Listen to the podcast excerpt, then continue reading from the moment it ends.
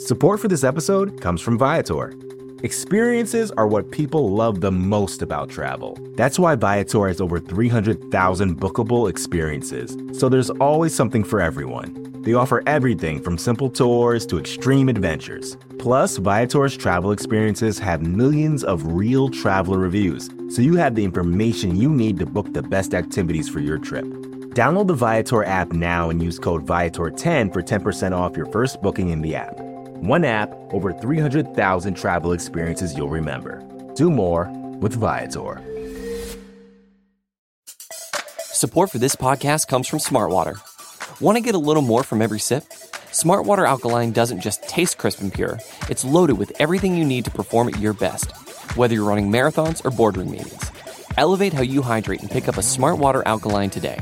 To learn more, visit drinksmartwater.com.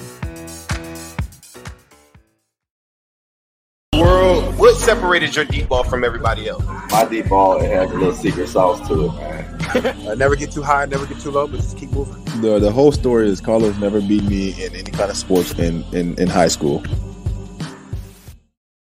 Welcome to the Orange is the New Black podcast. I'm your host, Ace Boogie, joined by my co-host, Zim. Zim, say what's up. Hello, world. How's everyone doing this evening? Another week in the books. Another L on my head, another L on all of our faces right now. How are you holding up, Ace? I haven't really had a chance. Our life has been getting really, really busy, I feel like. So maybe I'm hopeful that means you're being productive or you're doing something better. But, how are you holding up? I'm holding up good, man. I think it's similar to last season around this point. As we were talking before the show, like, we're kind of in that same mode that we were in last season. And essentially that is securing the best draft pick that we can as possible. Obviously, the prospect now, last year it was a once in a generation or once in every 10 years type of quarterback. Now we're looking at and staring down a once in a generation left tackle. So for me, I think that is bittersweet. Obviously, you don't want to take an L. Obviously, we want to kind of get out of the losing culture. But at the end of the day, we have to look and have that 2020 vision we had last season. And now we have the 2021 vision on, and it's what can we do to make this team better? And I think that's what we have to do. And Stefan is right. Yeah, because I want Penny. Like, there's nothing that you can say to me that would be like, let's win now so we can't get Penny. So for me, I'm definitely on the Penny train. And I don't think that makes you less than a fan. I hate when people say this, and it's the same argument that we had last season. And it's the same people that were saying that they didn't want Burrow last year that are pretty much in love with him now. And that's what the situation that we're dealt with is. How can we make this team better going forward? And that's what I'm about. What happened today is exactly what I kind of expected and wanted, which was a competitive game. But we did lose it, and we did keep that number three draft pick. So for me, yeah, it sucked to see and have to watch a game without Joe Burrow. It wasn't exciting. Obviously, there was a lot of struggles. I think the most exciting part for me was watching Brandon Wilson take the kickback for the touchdown, and also at the end there seeing T. Higgins score a touchdown. I think that was cool. The other cool part for me and us personally, probably Zim probably caught this as well, was Khalid Kareem having an impromptu kick return where they had a short kick to him and he had a 15-yard return.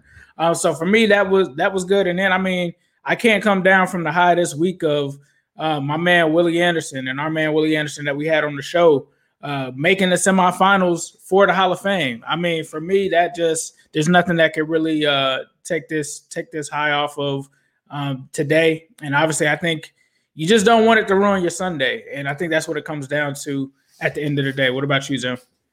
I feel like, the crazy thing about it, when you know that you're out of the playoffs and you're just assessing talent and stuff like that, I find myself watching the game at peace. I apologize to anyone that I didn't have I usually do it my live stream every week. I had some technical difficulties, so I didn't do it this week.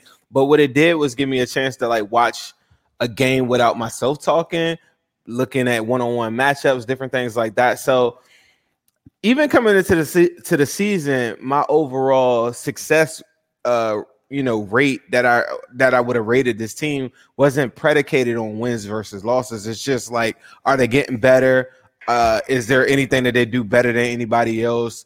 Who's the guys that we're going to keep long term? How close are we to winning? How close are we to getting to the playoffs? So I really, really got a chance to look at this game from that aspect and just got fully out of, you know, Burrow. You know what I'm saying? Like when Burrow was there, it was just always hope of something, you know, like even if we were out of the playoff hunt, I think like just watching Burrow flourish was a game in itself. Like I you know what I'm saying? Like you could look at every aspect of a game, but you would stare down Burrow every single throw. So to watch the game like that and just assess talent was really, really cool. I think watching other games was really cool. It's the same thing. I tweeted, excuse me, I tweeted something very similar to this, but I just said Zach Taylor is Dalton 2.0. And I don't mean that in the sense of Dalton got us to the playoffs 5 times straight. It's just I've been saying it over and over again, and I'm starting to get on that broken record stuff that we was doing last year, but it's just that's not the guy that's going to ever get a Super Bowl.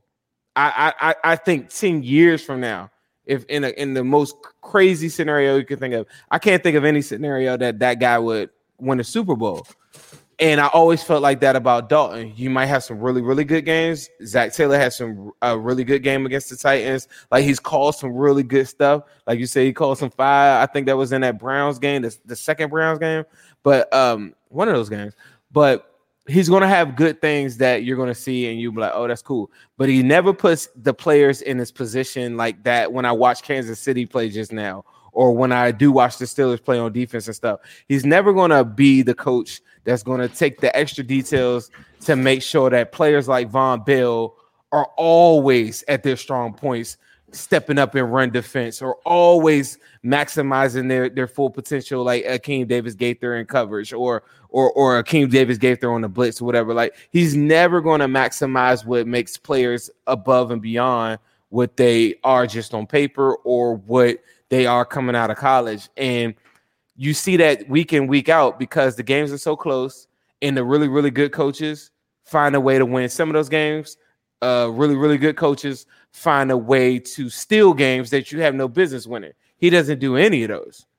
So if you know that now, I don't need Joe Burrow to come back to say, oh, let me see what he could do with that. If he can't elevate anybody right now, you know what I'm saying? What are we waiting for? And that's what I find myself looking at. But I did like some of the things I saw from Logan Wilson in pursuit today.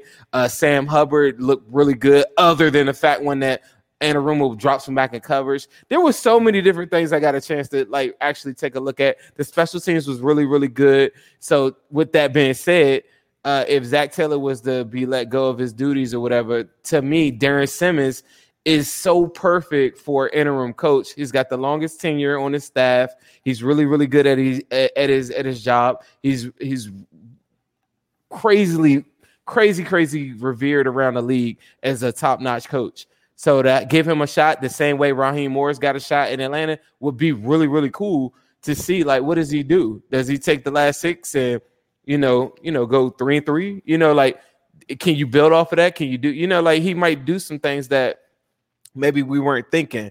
I was very upset at the Alex Erickson end around. I was very upset at like a couple different things that they do to go out of their way to make plays for players that don't do it very well. You know, we see that a lot every week. When you watch a Chiefs game, it's not that. It's Tyreek Hill is faster than everybody, and if it's on a one-on-one matchup, I'm going to draw up every single play I got to make sure that you pay for it to the point where I'm going to give him 15 targets and there's nothing you could do about it. You know, like, that's coaching, and Zach Taylor is never going to be that. So I've been breaking that news to everybody the whole time, but that's just what I walked out of that game saying. It's like, it feels so much like the Chargers game. It feels so much like kind of like the Eagles game. A lot of these different games, and he just doesn't know how to win. And to your point about Penny, I do want Penny, right?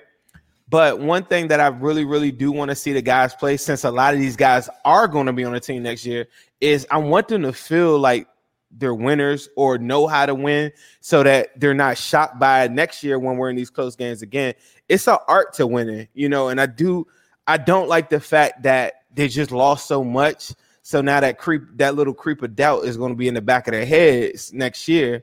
if, you know, games real, real tight. So they got to get in the habit of winning. How this thing plays out in the playoffs, like, you know, I don't think that you're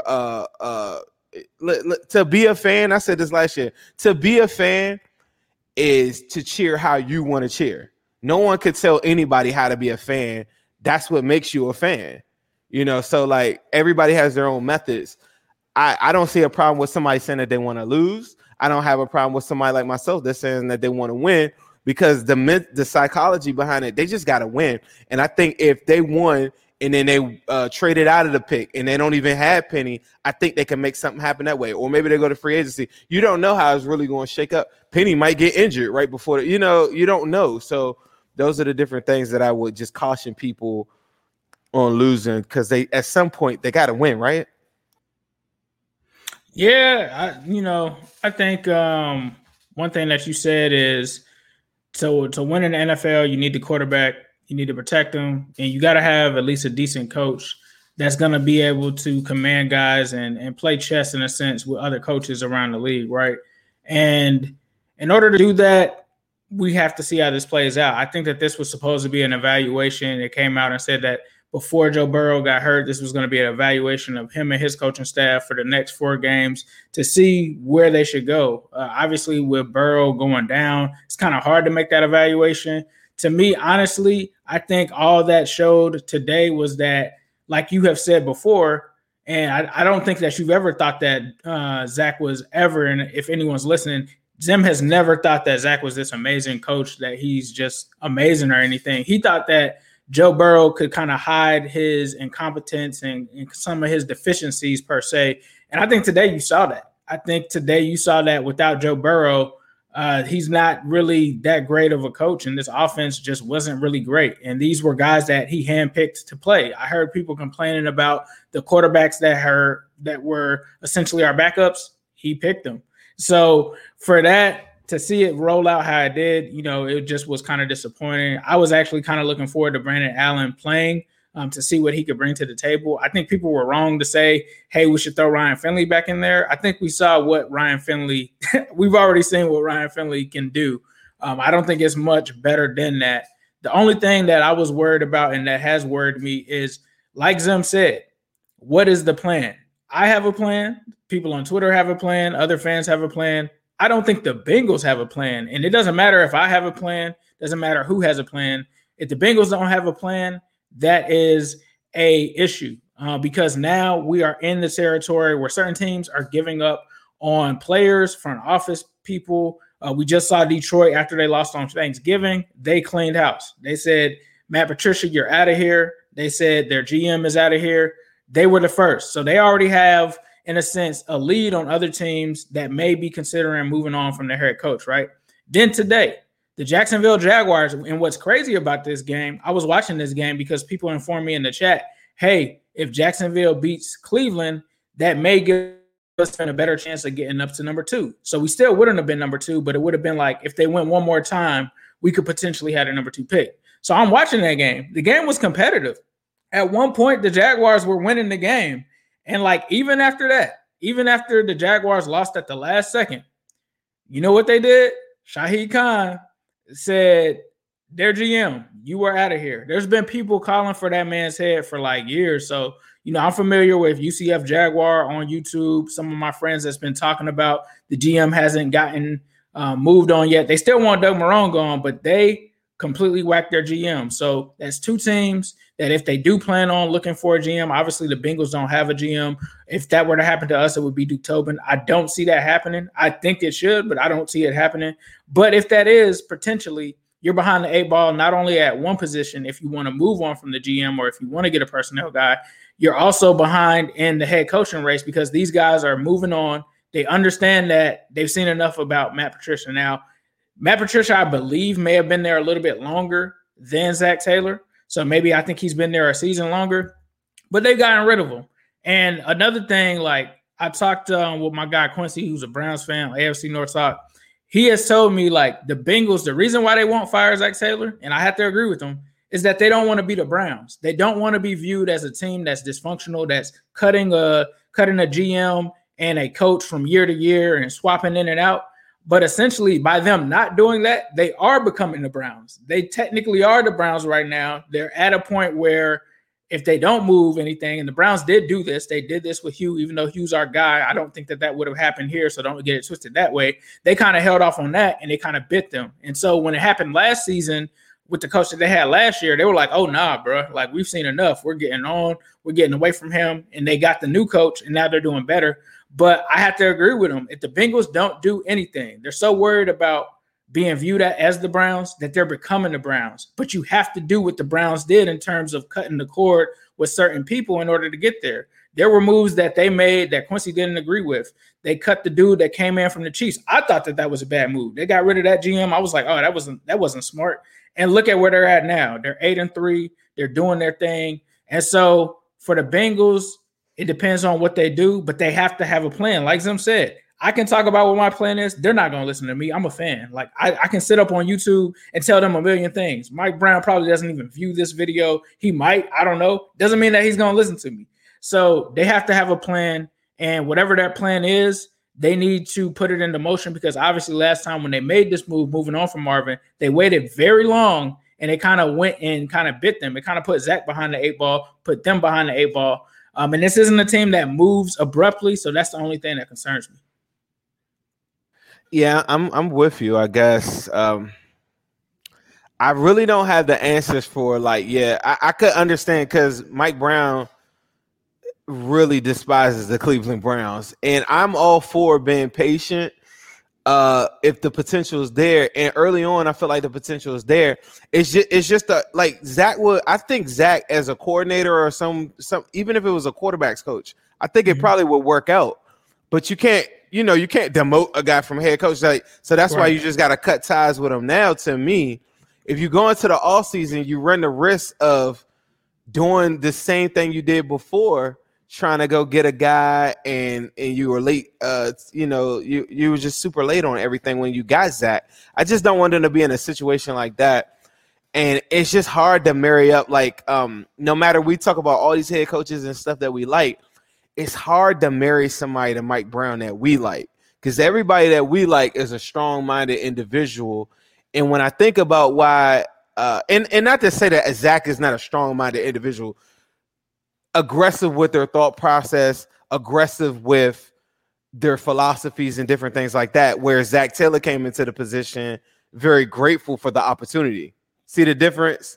You know, like Jim Harbaugh is going to say, these are the things that I need to happen. Joe Brady is going to say, this is who I need. I don't know, you know, and our front office is not trying to give up any type of leverage or any type of percentages or anything like that, you know, to a coach. That's just not the way they do business. So we're just stuck at a really, really tough spot when you really think about it.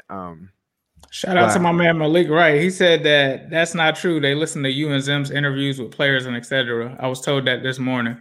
That's what's up. I'm pretty sure. I mean, shout out to Dan Hoare. Shout out to Paul Dana. Shout out to whoever. We got a special guest on Wednesday. Shout out to that person as well. But there are writers. There are different people that definitely, for a fact, text me, tweet me, DM me, and stuff like that. Do watch the stuff. And for me, it's more about, like, when I start doing this thing, it's all about the energy and stuff. So if I'm constantly just coming on here bashing, you know, like, yeah, honestly, like, what does that do for anybody? Like, right. You know, and honestly, it's not something personal. Like, I don't dislike Zach Taylor. It always comes back to the same Andy Dalton thing. It's not that I dislike these individuals. You can go back a year ago. This time I was saying give Zach another year, right? Yeah. We were saying give Zach another year. Matter of fact, in the offseason, we both were kind of like, let's see, you know, like I think we was all right. We felt like he needed to get his own quarterback, which was Joe Burrow. We felt like he needed to get some of his own players and stuff like that. And to me, honestly, if it wasn't for some of the things that I had heard, which are similar to other reporters that they're putting out there, I wouldn't be so off on, you know, moving on from this coaching staff, but to see the kind of things that have taken place here, I just don't think that the Bengals are headed in the right direction. I admire them and applaud them for doing what they tried to do, which was, like Zim said, it's almost similar to like the John Ross thing, right? They did something. They stepped out of their comfort zone. They went for a coach that they thought was going to be a brilliant new mind. They had all these fresh ideas. They enabled him to get his own staff. They went and renovated offices and stuff like that. And that's all great. And it's nothing wrong with them doing that because we get the effort. But when it doesn't work out or things don't work out, it's not that you regret that, but you can't be too afraid to jump back out there. Same thing with the free agency thing. Yes, you had people that got hurt this season, but that's part of it. But the effort and just the move itself just shows and speaks to the fan base that you're trying, things are changing, and that you're evolving. And I think that that's what made the most sense. Go ahead. You mentioned about the players and stuff, right? Like getting some of their players. I think now we're 2 years into the Zach. I really don't the sample draft. I really don't hold it too much against Zach because I know they were doing a lot on the fly. But if I had to include that, you got two groups of his people, right? I'll just say you can't really hold that against him, like you said, because he got there late. His scouts probably got there late. There's no telling what was going on during that draft. But, all right, with that being said, watching the game today, you could take this to other games, though. What do you – like, I guess the bigger question, and we'll probably have a show for this, like who are the guys we keep in, who are the guys we don't want, stuff like that. But when you watch this team, like what is missing? Because for years, I kept on saying they don't have impact players. I feel like – Von Bell and run support is a big-time impact player, and it's something that that hasn't flashed across the screen for us watching the Bengals in a very long time. Jesse Bates is the best safety that I've ever seen. Like, right. Well, the way he's playing this year that I've seen as long as I can remember being a Bengals fan. You got guys like Joe Mixon that you know are probably coming back off of IR, who is one of the better running backs that we've ever had. You know, T. Higgins, very, very, very bright future. Looks like a potential number one for this team. Right. I'm still a little bit on the fence of that, but potential number one for this team. You got Tyler Boyd, regarded as probably the best slot in the NFL. You got so much talent around. When you watch these games every week, or especially today, with these guys, like, what do you think is the main thing besides the disconnect in the locker room? What do you feel like is the main disconnect on the field of play? I think personally, me, when I look at it, it's not a scheme that plays to player strengths, right? It's almost like you're trying to take something square and put it into a round hole. And I think that they're trying to force it. And when I say that, I say like the scheme, they're kind of trying to force it. You have some players that it works with. You have some players where they're not a fit at all. So I think it's that, but it's not just on the scheme itself. I don't want to just make it seem like the Bengals have this perfect team and they don't have any flaws and there's no holes. Obviously, we need some help at the edge rush position. Obviously, we probably need some more defensive tackles as well. Obviously, we probably need some more help in the corner position outside of William Jackson III and Mackenzie Alexander. Really like Mackenzie Alexander. I've been talking about that a lot. Like you said, Jesse Bates is good. Von Bell is good enough. But obviously, I think that they have some issues with the offensive line. Obviously, it seems like, I don't know if it's a play calling thing or if it's a personnel thing. They have a player that can take the top off of the defense. They won't play him. So it seems that they don't even really, outside of the one pass to A.J. Green today, I really didn't see any deep shots. I haven't really seen any deep shots this season. And it just seems like, I don't know. It's just a disconnect. Speaking of the A.J. Green thing, how like, I'm at the point that, like, everybody listening, that is my dog. Yeah. But how crazy is that to see him, like, in those jump ball situations just look like a shell of himself, like, that quick? Like, do you remember anybody that you just seen, like, from the wide receiver position? Like, I think of, like, wide receivers like Anquan Bolden that kind of, like, fell off, like, kind of quick for me. But he never was somebody that got really good separation, and he never was a big high-point person. I can't think, like, watching him on that play, he didn't have a chance when the ball was thrown up. But any other year, he would have had that. You know, like, any other year, he would have caught that. Right. Also, he had a third down one where he's trying to shield himself, and he's so fearful. He didn't want to take the hit. He's so fearful that somebody's about to hit him that he just flat out drops the ball. Like, we've seen A.J. Green have drops, but, like, I know we talk about this probably, like, weekly now. We point out a play. Like, how crazy is that to see him, like, go from – what I guess in my mind is the greatest wide receiver in Bengals history, in my mind, to this. And he's just, like, out there. No catches. I get it. I think a lot of people would say that, especially given the stat line. I think they said it was you know, no receiving touchdowns or something like that in 3 games. I don't know the stat per se. For me, when I looked at AJ, the only one that I could kind of fault him on was the one I think that you were referring to where he should have had the catch. Yeah, he should have had the catch, but he was kind of worried about the hit and stuff like that. But I don't know. Like, to me, I think it's almost, and you guys can give me flack for this, I think it's almost a Carlos Dunlap kind of situation. I don't think that they're using him the right way. I don't think that he's being put in a situation for success. Obviously, I think if that play happens early in the game, if Brandon Allen throws possibly a better ball where he catches that deep one, maybe it's better. But it's hard for me to judge right now just with, like, the coaching decisions and stuff like that that are going on. When I'm watching it live, like, even it was a Higgins catch. Allen elected to go to his second. He went right past his first read. His first read was A.J. Green on a 3-yard curl route. He goes right past him and throws it to – it's almost like nobody there, like Burrow included when he was there. It's like nobody even thinks that he could catch it or something. Like, it's so weird. When I'm watching him out there, like, he's open on a lot of this stuff, but he's, like, lost all trust with everybody.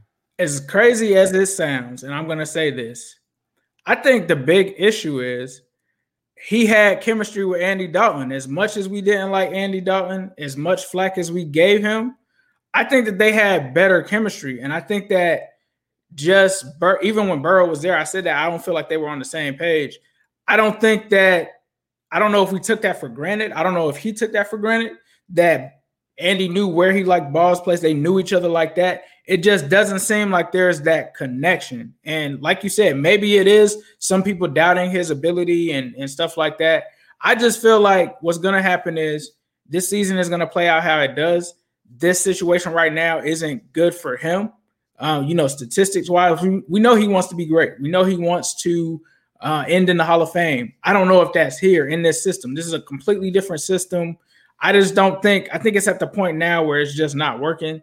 And I think, like, if AJ Green were to be in an offense with Andy Reid, I don't think we're seeing this. I think if he's in an offense outside of that, because that's just the Chiefs, let's just say that he was on, I don't know, the Steelers or something like that. I think he's making catches. I don't think his numbers are the same as what they are right now. And so to me, I think that's what it is. I don't know, because I'm gonna tell you though, bro. Like, it's like, imagine, like, think about the sentence that you say. Imagine if you would have said that, like, a year ago, like, this system doesn't fit AJ Green. Like, do you know how ridiculous that sounds? Like, AJ Green is a straight up dog. Like, there is no system that he doesn't work in, because he can run anything. You know what I mean? Like, it doesn't matter. And it's just like every time he's given an opportunity, like, even all, like, Burrow overthrows him a lot. Or it's a lot of the same crap. Like, Burrow and his connection was so bad throughout the whole thing. And then watching him today, it was Allen tried to go to him a little bit early. You know, like, even watching him today, went to him. They took shots at him. Yep. I think he had 3, maybe 4 targets. I know he had 3 at one point. But in all of those ones, it's always like an error that A.J. Green run. It's something he does wrong with the route. Or somebody, like, where you're always guessing, watching the game, like, is that on a quarterback or is that on AJ? But it happens so much that I'm just like, you mentioned the Chiefs, like I just think Andy Reid or somebody, like, I know you're just using an example, but I think Andy Reid or somebody like that probably sees him make those mistakes a couple of times and be like, yeah, we got somebody else that could do it, like, you know, we got McCole Hardman or we got somebody else that's going to do it. Right. You know what I'm saying? Like, and that's a drastic scenario, like, if you went to the Chiefs or something. But I just don't think that's how you know you're almost out the league, is my point, is when somebody says, like, when the coaches say, the trade-off of your potential talent or what you could do to break open a game isn't warranted enough, where they don't even – that's what happened to John Ross, essentially. It's like we all know he's running faster than everybody, but they saw way too many errors to the point where they're like, it's so many errors that you're going to kill all our drives and you're going to kill our offense. And I think we'd rather just run this and you just come back and get you later if we get a bunch of injuries or something. And that's how I feel like A.J. Green is almost at that point where he's definitely – he's like the third or fourth option, because Auden Tate gets all the jump balls, Boyd gets all the slot, and Higgins is your number one.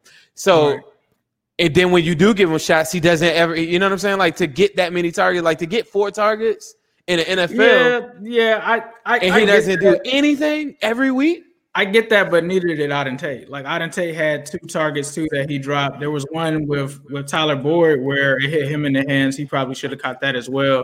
I don't know. For me, I can't say that A.J. Green is done because we can say that about A.J., right? But we never said that about Zach. Like, it had been times where Zach wasn't working. Right. We were like, we need to hand this off to somsomebody else.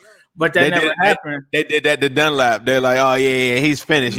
Dunlap finished, and now he's going to tear. And that's it. And it's funny that we talk about this, right? Because you said it's A.J. Green. He can play in any system. And, yeah, that's true in some instances. But let's take the Bengals out of it, right? Let's look at the Tampa Bay Buccaneers. They run a system by Bruce Arians that is completely the opposite of what Tom Brady does, right? Tom Brady is not I'm launching it down the field, vertical offense kind of guy. That's never been his strengths, right? And they put him in this offense that's built for somebody like a Ben Roethlisberger, someone with a strong arm that can get it down the field, someone like Andrew Luck, and it's not working. And at the end of the day, like, people can say this and that. They can say you can go out and sign these perfect players and stuff like that. But at the end of the day, if they do not fit in your system, they are not going to be productive. Like, you can take Carlos Dunlap and try to make him a 3-4 linebacker. That he's not. He's not going to be Carlos Dunlap if he was in a 4-3.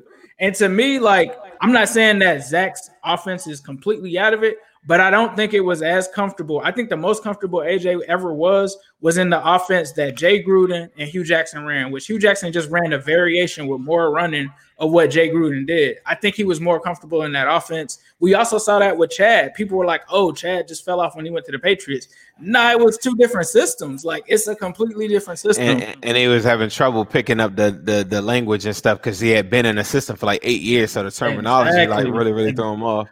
Exactly. So we'll see at the end of the day. Obviously, it might not be here, but I think that plays a role in it. I think that it is somewhat age as well. But when I see him, it's like I can still see A.J. Green. It's like, what is going on? It's just like very weird. Versus, let's just to keep it in perspective. Let's say Geno Atkins, right?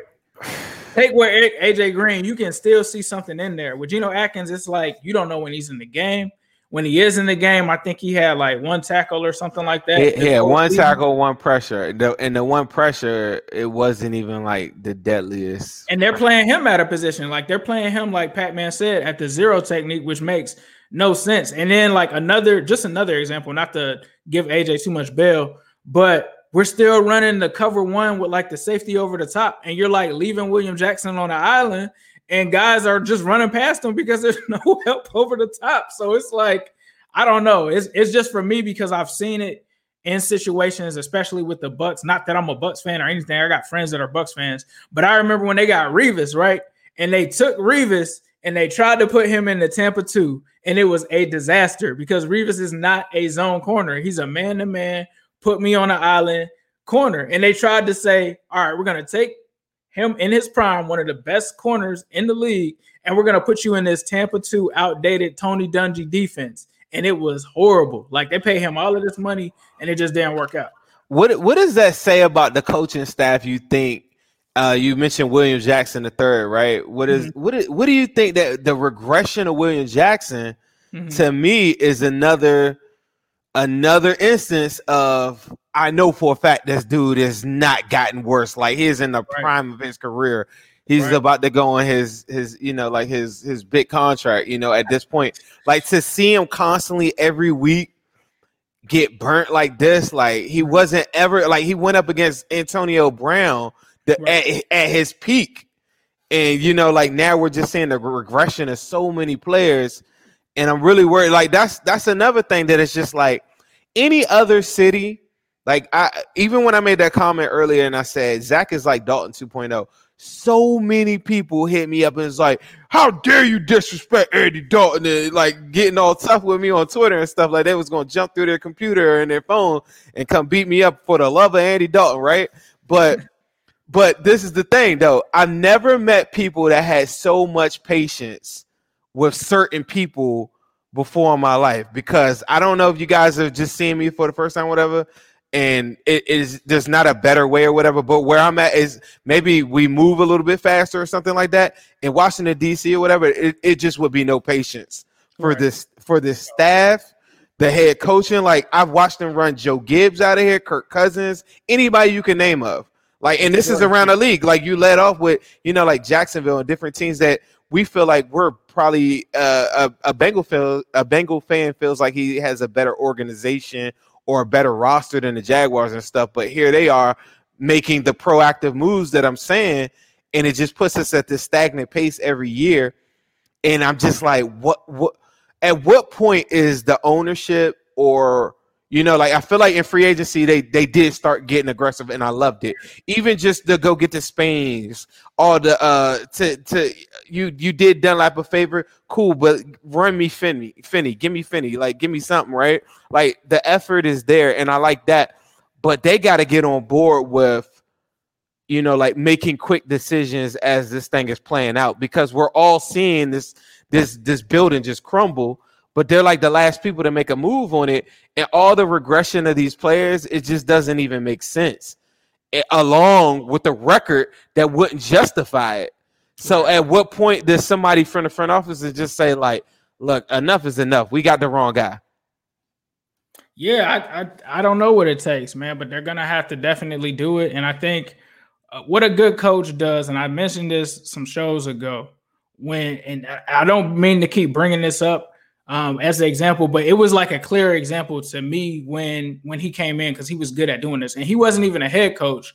But it was when Mike Zimmer came in, and he took over a unit that was near the bottom the year before, right?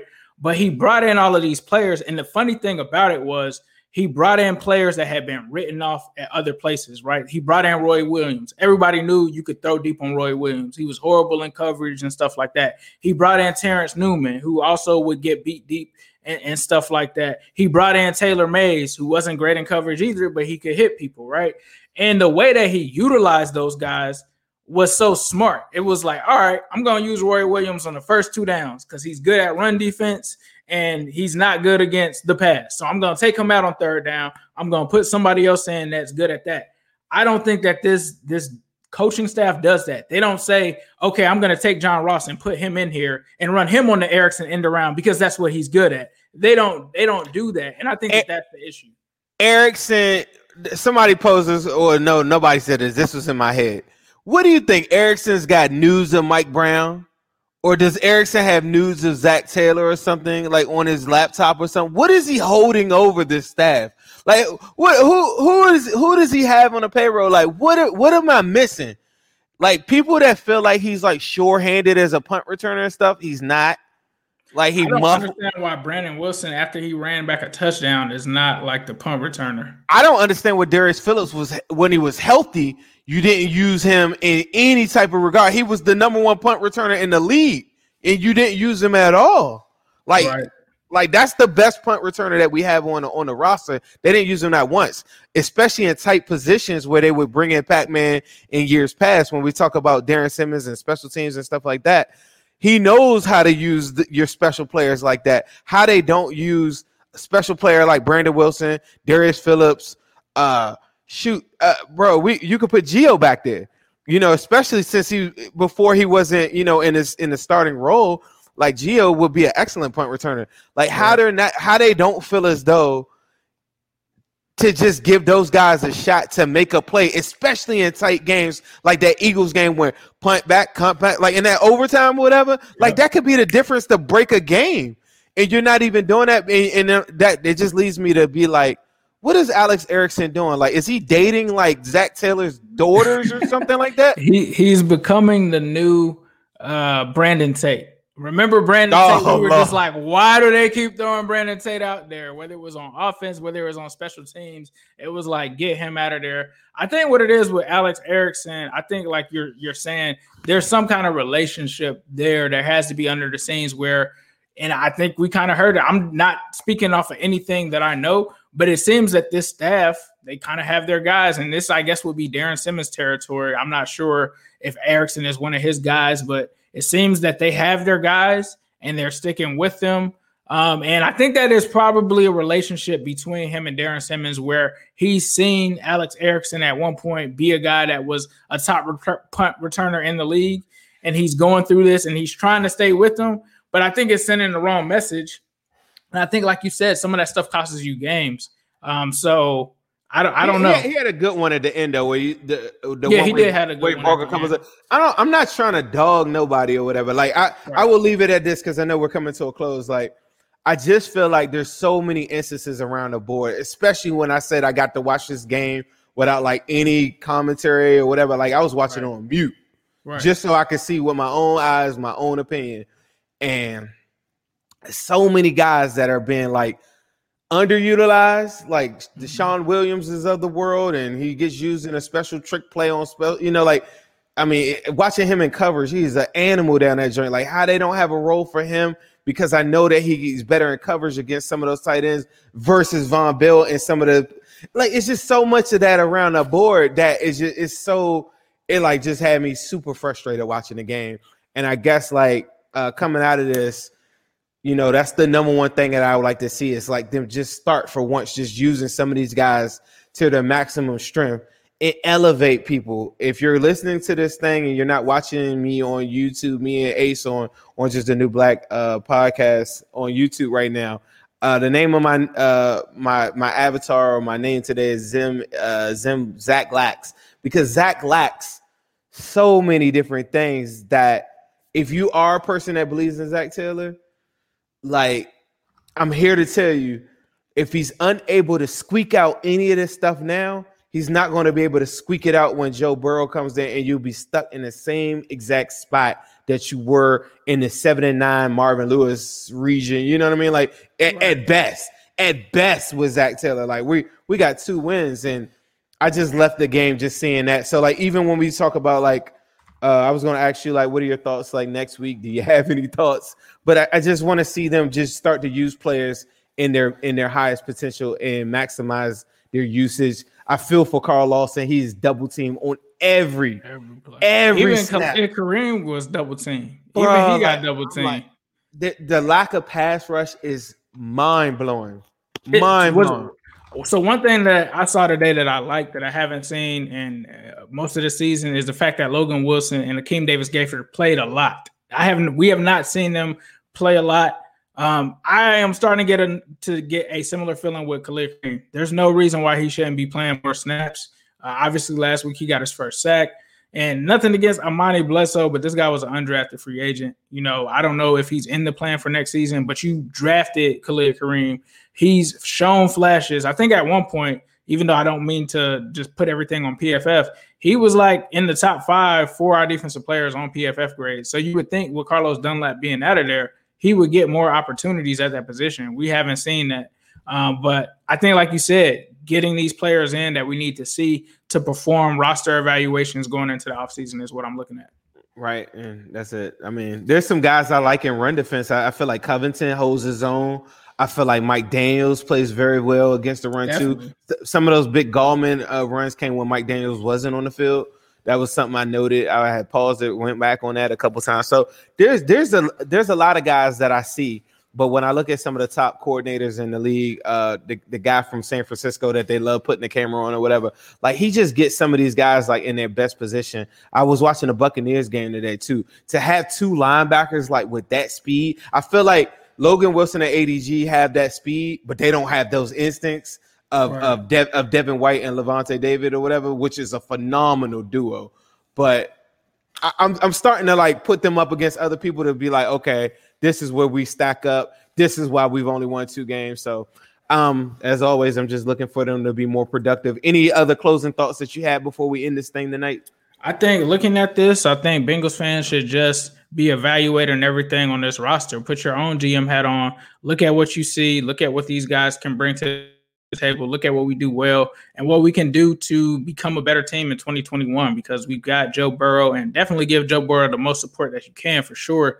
But I think that's where we're at with it. We're evaluating this roster. We're evaluating this coaching staff, and we're seeing what's going to happen moving forward. And I think at this point, that's all we can do. That's it. So we leave you with that, people. Enjoy your week coming up, everyone. Don't let the Bengals get you down. Definitely don't let them get you down. Because I tell you what, I was watching that game and I stepped away a couple times. I'm not even going to lie to you. And that is so not like me. Stepped away from the game a couple times. So don't let that mess up your whole day or whatever. Make sure you're staying really, really close with your loved ones because there's a lot of craziness going on in this world. I had something else I was going to ask you, but I guess it wasn't that important. Who they, bro? Who they? Definitely who they. And stay tuned on Wednesday. We got a special guest interview coming. I believe it's going to be 8 o'clock on Wednesday. So turn your notifications on. Be sure to subscribe to Zim Who They's YouTube channel. Subscribe to mine at New Stripe City. Follow him on Instagram at Zim_Who They. Follow me at New Stripe City on Instagram and Twitter. Same with Zim at Zim Who They, all one word on Twitter. And we are out. This is the Orange is the New Black podcast and Who They. Who They? Hello, world. What separated your deep ball from everybody else? My deep ball, it has a little secret sauce to it, man. I never get too high, never get low, but just keep moving. The whole story is Carlos never beat me in any kind of sports in high school.